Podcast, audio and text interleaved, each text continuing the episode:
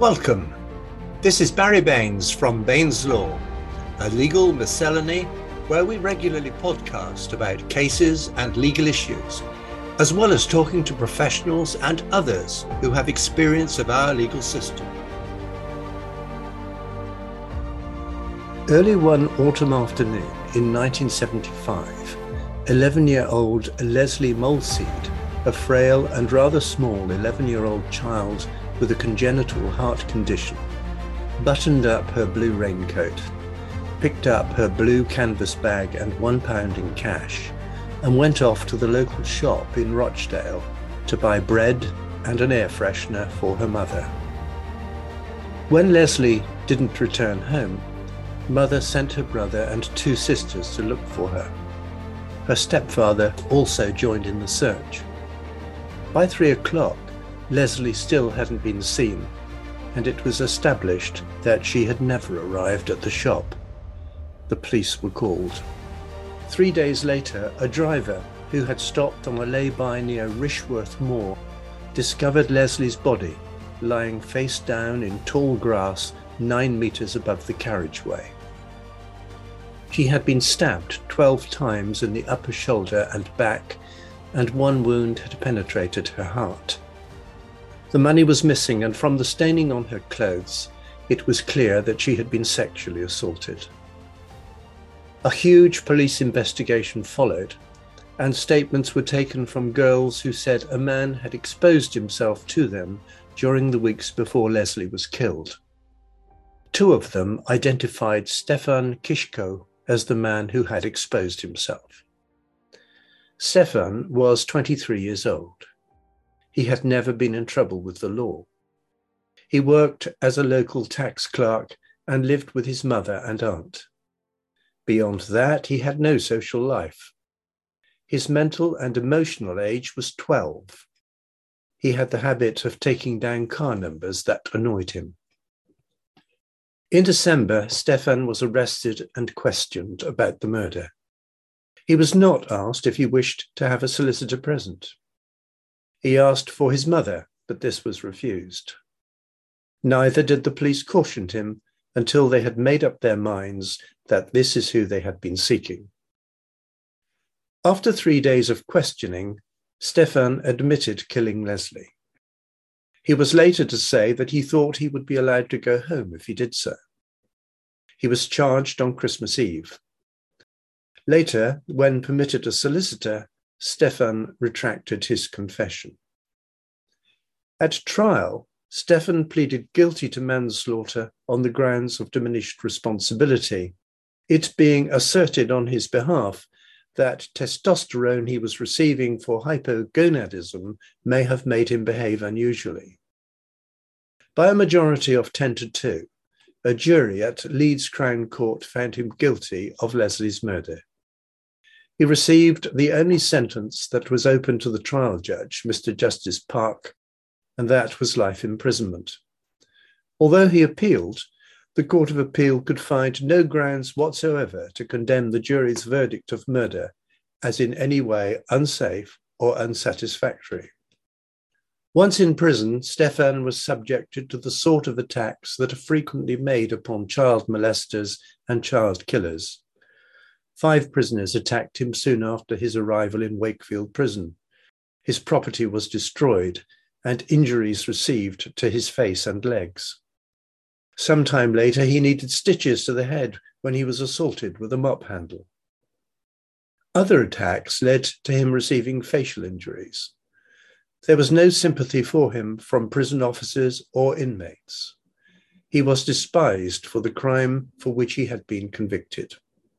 From late 1979, and after he had received a letter from the Inland Revenue to say he had been sacked, Stefan developed signs of schizophrenia and suffered delusions.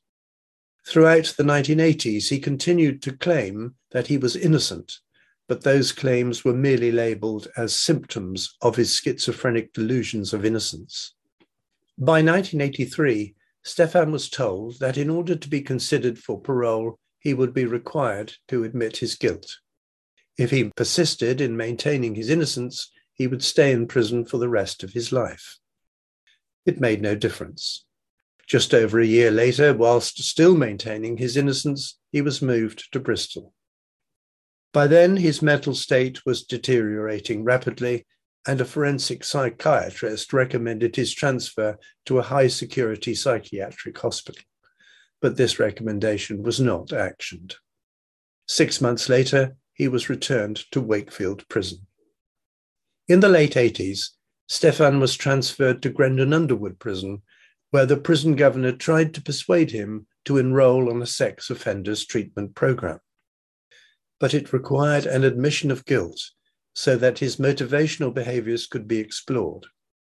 So Stefan refused to take part, maintaining that he had done nothing that needed addressing. He was categorized as making no progress and returned to Wakefield. In February 1990, the Home Office indicated that Stefan's first parole hearing would take place in December 1992. By then, he would have served 17 years in prison. But he would only be released if he admitted to having murdered Lesley and if he could convince the parole board that he was no longer a danger to children or to the public. There was, though, one person who steadfastly clung to the belief in Stefan's innocence, and that was his mother. She contacted Justice and by 1987 had been put in touch with a solicitor called Campbell Malone. Malone contacted junior counsel who had been part of Stefan's defence team at trial. Over a period of two years, they compiled evidence and presented a petition to the Home Secretary. By February 1991, the Home Office agreed to reopen the case and referred the case back to West Yorkshire Police, where newly assigned Detective Superintendent Wilkinson discovered errors. For the first time, it was demonstrated conclusively that Stefan had male hypogonadism, which rendered him infertile and contradicted forensic scientific evidence obtained at the time. Witnesses were discovered who could give alibi evidence. The girls who had given evidence of Stefan exposing himself were re interviewed and admitted that they had lied for a laugh. One said it was a different man. By late summer 1991, the new findings were referred to the Home Secretary and passed to the Court of Appeal. By Christmas, Stefan had been moved to Prestwich Hospital. In February 1992, Lord Lane Chief Justice and other judges heard Stephen Sedley QC argue that it was unlikely that a guilty verdict could have been returned if the new medical evidence had been before the jury at trial. The appeal was allowed, and although Stefan's immediate release was ordered, he needed further psychiatric treatment for a month before he was finally released in mid March. The 16 years of imprisonment had taken its toll on Stefan's health. He suffered serious mental and emotional harm, as a result of which he became a recluse and showed little interest in life. Stefan was told he would receive £500,000 in compensation. He said he hoped to travel to Australia and America, but physically he was in bad shape too. In October 1993, Stefan was diagnosed with angina, and after suffering a heart attack at his home, he died on 23rd of December. He was 41 years old. Four months later, his 70 year old mother, Charlotte, followed him to the grave. No compensation was ever received.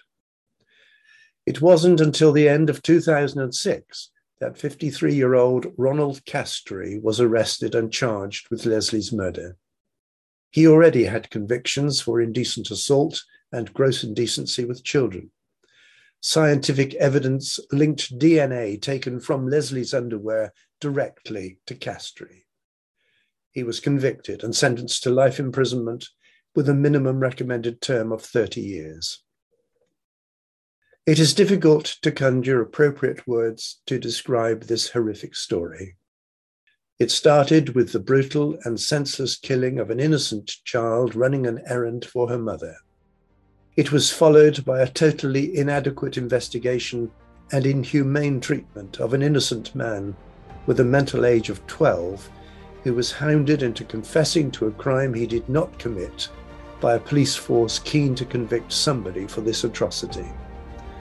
Then, like an unstoppable juggernaut, the judicial machinery of the state swung into action, and the life of another innocent was gradually destroyed and finally lost.